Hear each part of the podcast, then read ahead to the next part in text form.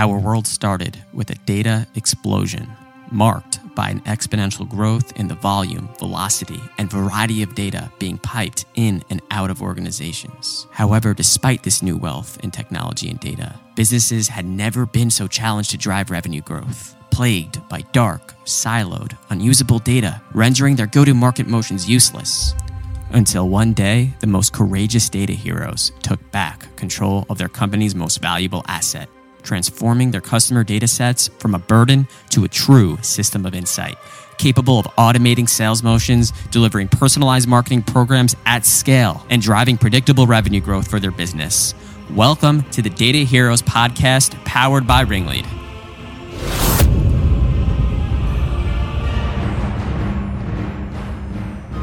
All right. Welcome, everybody, to another version of Talk Data to Me.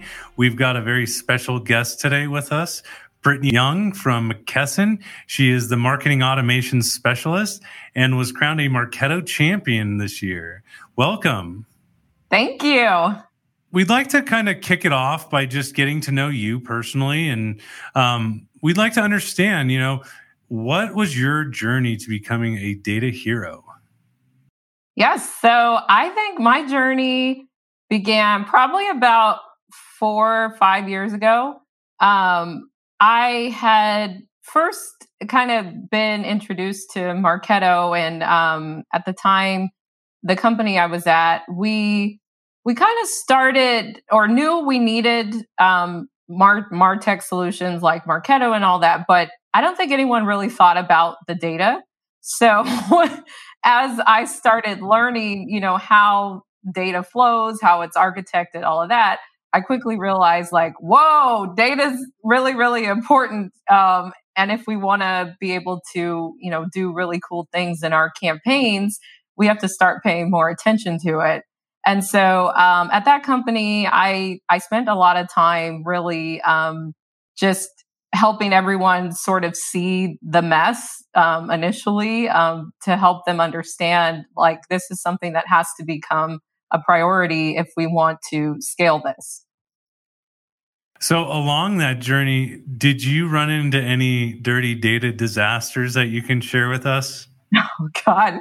Yeah. So, I think one of the uh, the first uh, disaster we ran into is we wanted to do a campaign using a little bit of personalization, uh, just putting the first name in the email. Well, we quickly realized um, that there were all sorts of things put in that particular field. Um, anything from maybe some some offensive names that you know sales might have used as as a nickname for that person. Um, just all sorts of crazy junk. And um, that's where we realized like oh this is a lot a much bigger project um, than we thought and we weren't able to use any personalization um, at least not right away yeah you know i i i see the nicknames and the, the you know the the the funny inputs for you know what salespeople might call somebody. I, that's a that's a unique one. I think that's a good one. I, I a lot of the time I see um, you know email campaigns going out and they're shouting at me like all caps, John, yeah. and then just like, why can't you just put that in proper case? but we yeah, so like if you are deceased, so that was um, it was it was really bad. yeah, we've we've dealt with that one as well, right? The decayed data of you know either somebody deceased or moved to a new job, all that stuff, right? Um, well, what would you be doing if you were not a Marketo champion or not in marketing ops? Yeah, I think it would be either singing or cooking. Um, I used to sing a, a lot. everyone back um, who knew me growing up, uh, growing up, I I actually did audition for American Idol um, a couple of times, and I used to sing competitively and church choir and all of that. So I think either that or cooking because I, I do love cooking. That's amazing. Um, that is my first on the show. We never had an American Idol contestant before. It's pretty exciting. yeah did you get to meet anybody cool or was it you know a bigger production than we get to see on tv Yeah, I I didn't. It it is a much bigger production. There's um it it, it was still a fun experience. Uh, my best friend got to uh, go with me, and you know we slept out on pavement in Pasadena, California, at three o'clock in the morning, waiting. so um, it was thousands of people there, but it it was it was fun. It's not a bad place to stay the night outside. You know, Southern California, you get to feel the nice heat all the way through the night. all right. So you have become a Marketo champion in the last 12 months, and that means a lot, especially to us who follow it. Um, what made you decide to brand yourself around Marketo? Yeah, so okay, I have to tell uh, what I call my my love story with Marketo which um, actually began long, long time ago, like 2011, I guess. Yeah, about 10 years ago. Um, I worked at a small digital agency. And at the time, I was tasked with um, researching marketing automation vendors. And at that time, that was something brand new. Like nobody really knew what that was. So Marketo was new. Um, I think I had looked at I think Eloqua was a thing then, and you know a couple of others. There wasn't many, but I remember Marketo was the one where I was like, "This is so cool," and I guess you could say that's where I fell in love with Marketo. But I didn't actually get an opportunity to be in Marketo until um, about 2016 at a former company. And I, I guess you could say maybe it was love at first sight. I don't know. I just I loved it. Um, it. It was a lot of a lot of work to to learn and you know grow in it, but I, I really enjoyed it. Yeah, I, I myself, I enjoy the community. I think that you know there's so many of you out there that are so willing to help people that have less knowledge in the space or maybe haven't had as much time to learn the tool.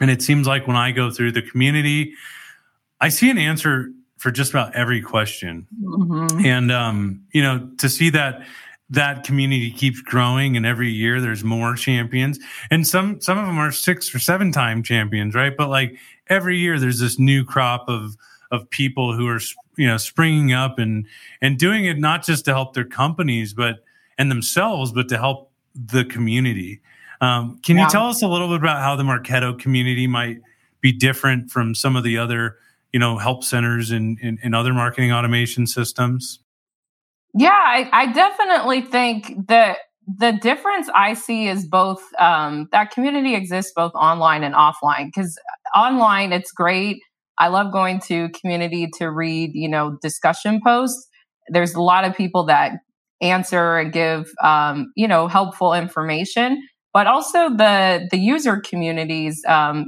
yeah, that are all over the country. I'm I'm a part of the Dallas Marketo user group. And that probably has been the the most helpful for me, especially when I was first learning Marketo, just going to the meetings and being able to ask questions right there with people who are, you know, some very advanced um, and then some new like yourself. And everyone really helps each other. Nobody, you know, shames you because you didn't know something. and um, I, I think that's what has made such a difference to me with um, the Marketo community. Yeah, I love the user groups. You know, we're active in New York, active in Boston, active California, you know, Dallas. They're all over. And Minneapolis has an amazing Marketo user group as well. Um, we love to travel around to those, sponsor them, speak at them. Um, and not just to sell products, but to really meet, meet great people who are like minded. Mm-hmm. Um, what are the some of the biggest data challenges that you guys that you've seen in in Marketo? Like, what are the biggest dirty data problems that can really throw a system off? I would say the challenge I face now um, in the role I'm in is is duplicates. That's probably our biggest one, just because we're a very large company and we have a lot of databases ac- across the company, and and sometimes you know you could be John who's in five different databases and there's been complexities in how that data gets into Marketo, it gets into Salesforce, it, you know, it could come from different places. So just wrangling all of that has has been the biggest challenge I've seen so far. So when when there are duplicates in a Marketo instance, what are the negative effects? You know, obviously there are storage costs, but like, how does the business get impacted by you know dirty data? Yeah, I the, the biggest issue I've seen lately, um, where I've kind of been talking with some folks, is just you know when it comes to doing a campaign, um, how that data, the activity piece of how that data gets written to you know which of of you within you know which database. That's that's where I really see um, how it could get really problematic because we've had issues where let's say you registered for a webinar and you had a duplicate record, well, only one of you got updated that you registered for the webinar. So the other record would get um, another reminder email for an event that you're already registered for. I mean that that's definitely can impact the brand's reputation, um, but uh, uh, uh, um, it also, you know, attribution as marketers, we're always trying to yes. show that like things that we're doing are, are, are working right and you know if you have multiple records and and you're tagging attribution only one of them it looks like you've got all these records that aren't converting and they're not engaging. And mm-hmm. and and it's not just a brand reputation. It's like okay well why are five out of you know five, five out of ten leads not getting any attribution at all? And it's because mm-hmm. they just have a simple duplicate in the database. Right. but there's also another matching challenge right? Like you got a person database and then in salesforce you have an account database mm-hmm. so what are you know because those two systems don't necessarily speak well natively from the lead to the account do you find that attribution is also impacted at the account level by not having the ability to link um, campaign history from leads that have no association to accounts? Yeah, that that's definitely been a challenge. Um, we've we have a few ways that we've tried to um, tackle that um, using some other uh, kind of middleware and things like that to try to solve for you know being able to tie even if you are one person on five accounts you know being able to uh, um, give that attribution as one person so that we can get some reporting but it's it's not easy yeah i think the biggest issue we always we always like digital events content trade shows are my favorite and mm-hmm. i can't tell you how many times i've come back to you know a, a, a head of marketing or the board and and they say, "Hey, John, you guys spent, you know, six, seven figures in the last twelve months on trade shows, and you don't show any attribution to revenue." And I'm like, "What do you mean? You know, like I met 15 companies at the booth that week that." that ended up buying. What, what, do you mean there's no attribution? And and w- mm-hmm. when you mm-hmm. dig deep into it, it says, well, this lead sitting over here is a lead. It doesn't link up to the account. And then, you know, maybe that person who visited the booth went home and told an analyst to check mm-hmm. out your mm-hmm. website. They submit a form and all of a sudden right. the website's got the the opportunity, you know, detail and and and we got no attribution on the trade show. So uh, my biggest thing is like I just want to prove that all my channels are working. And there's no way to prove those channels are working unless every single person in that database is linked to the account, right? Mm-hmm. So, um, do you guys use any sort of attribution technologies today to help you to get an account visualization or or to better understand at a at a business level which contacts are actually actually engaging with your brand and, and through which channels? Yeah, as of right now, we we do do some um, kind of magic, if you will, using Alteryx and Tableau to be able to somewhat get that view. But I definitely think that still is a, a challenge and something we're working to improve upon. Yeah. Um, in, in your past, you know, it seems like these out of compliance emails are always hitting us as Marketo stewards, mm. right? And it's like, hey, your database is growing, your database is growing, your database mm. is mm-hmm. growing. Um, and that should be a good thing, right? Um, but it seems like for me and, and other people in the, in this industry, it's like we're scared of growing that database because we're going to get hit with an email from our marketing automation provider to, you know, uh, pay more money. And it's one of those things where, you know, like there are techniques you can use within Marketo native. Um, and there are tools that you can use to dedupe and stuff. But do you have any ways to make sure you're wrangling like stale or inactive data? Like, what are your um, kind of techniques to remove data that shouldn't be sitting in, in your storage in Marketo?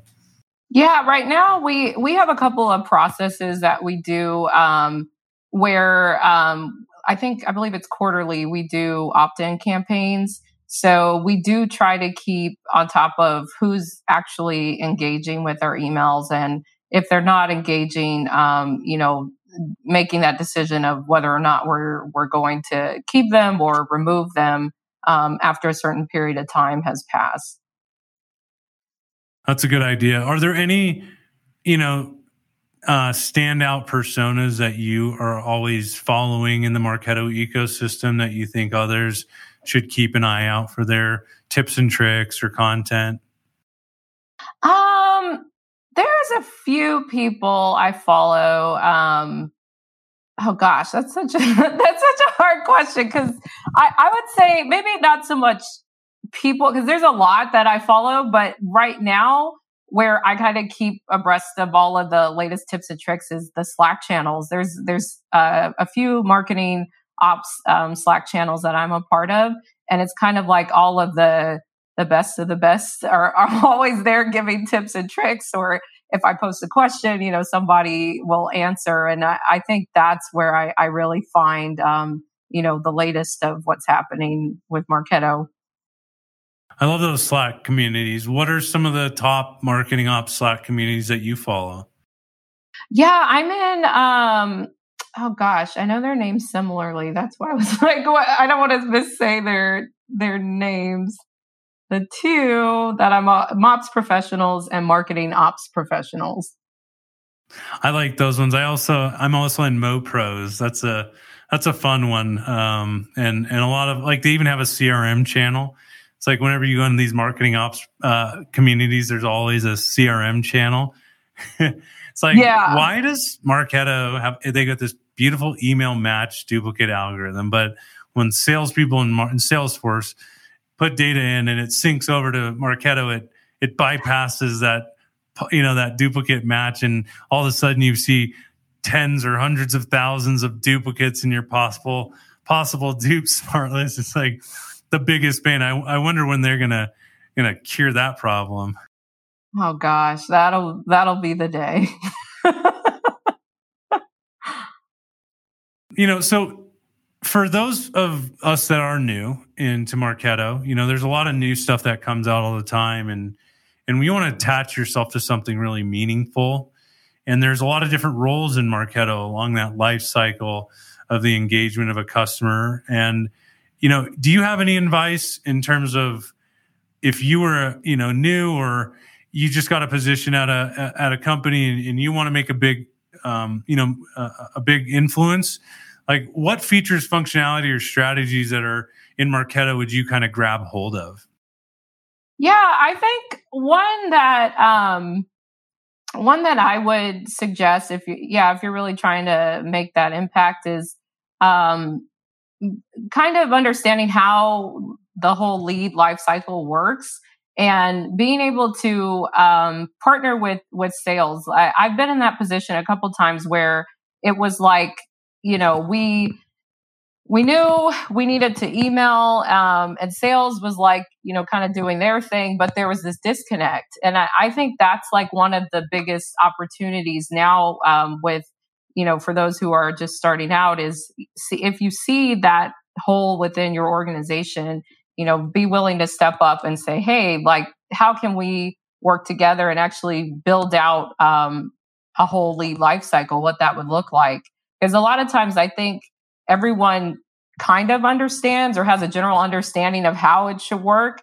But for those of us who are in MOPS and can really understand um, the technology as well as the strategy, we we can really bridge that gap for them. Yeah, you know, speaking of kind of aligning sales and marketing, a lot of that happens with some of the the plays that marketing can you know put into the life cycle, right? Like um, I heard uh, Scott Sutton. He's Mark.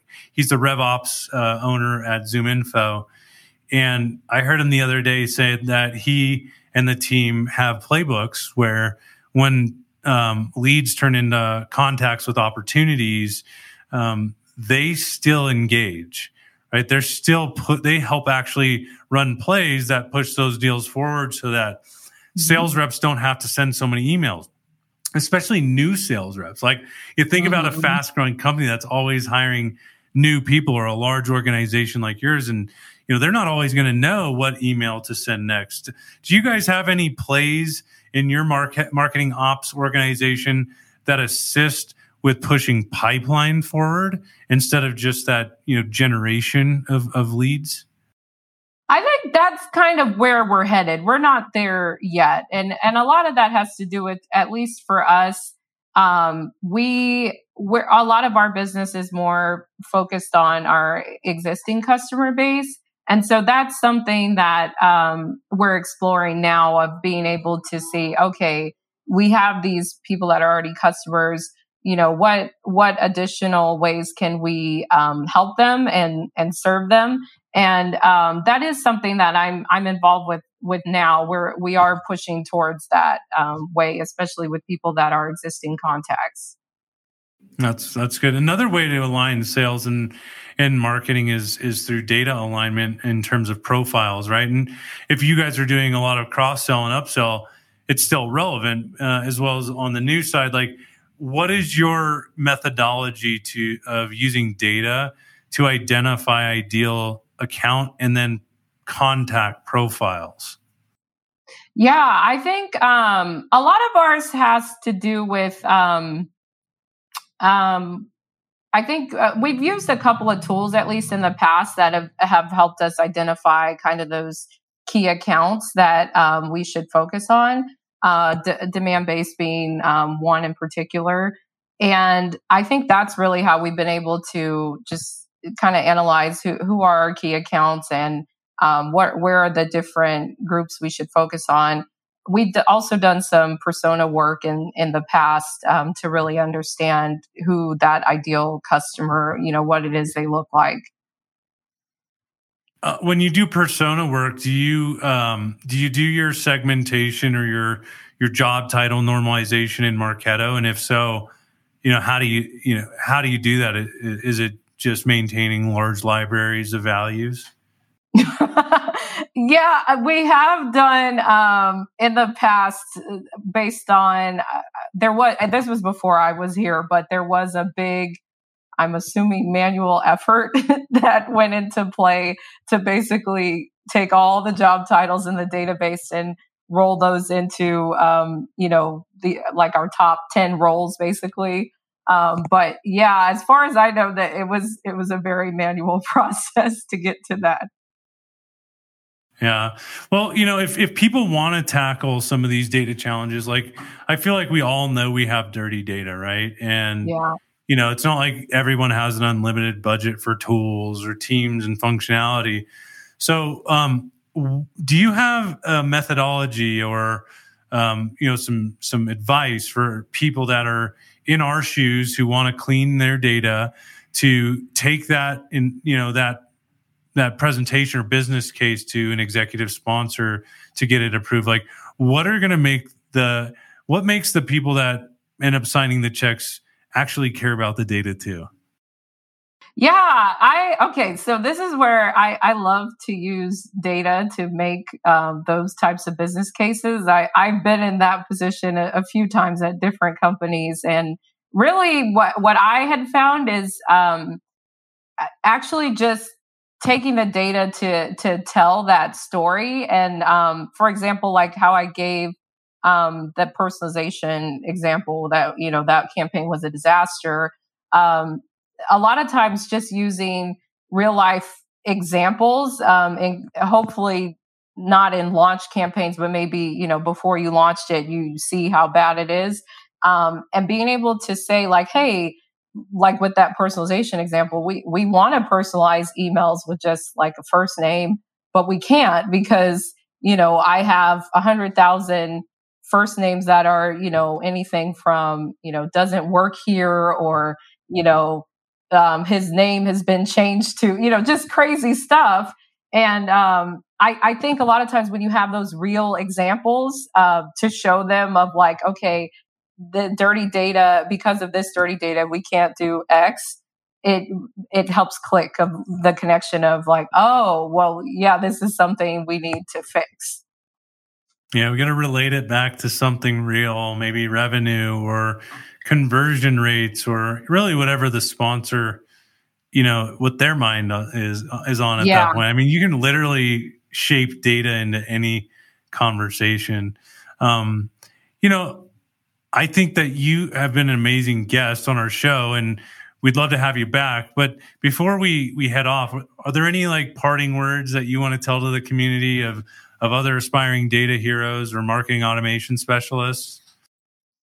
Um, always analyze your data. That because I think sometimes we get so busy just being in in the data itself uh, you know it in a more like operational kind of um, position. But like actually analyzing the data and how it's doing in the campaigns like what's happening after um, you've launched that campaign how how is your data actually doing? Um, i think that's something just don't forget that and when you do that analysis are are you in tableau as well or do you like use Marketo as in a way to analyze these these these different success points. Um, do they are, are other marketing specialists going to have to learn, you know, a CDP environment or a BI tool? Is that part of the job? I I use a little of both. Uh, Marketo, you know, I'm more comfortable in, so a lot of times it's it's easy for me to create reports in there. But I I like to challenge myself to to learn other tools as well. So I have been playing a lot more in Tableau um, and, you know, being able to use the different views and dashboards there. Well, you guys heard it here first, right? Um, don't just stick to one tool. Become an expert, but you'll need to know others. Yes. Um, make sure that you address your your dirty data challenges. And uh, I'm guessing that if if somebody wanted to connect with you, that they could find you on LinkedIn or or one of these Slack communities, right? Yes, absolutely. You'll find me as Britney Young. It's with one T N E Y, like Britney Spears. It's another fun fact. that's awesome. Well, that that that's your you know second career. Uh, we'll be rooting for you on the next American Idol, and um, you know it was wonderful speaking with you today. So thank you so much for joining us. Thanks, John.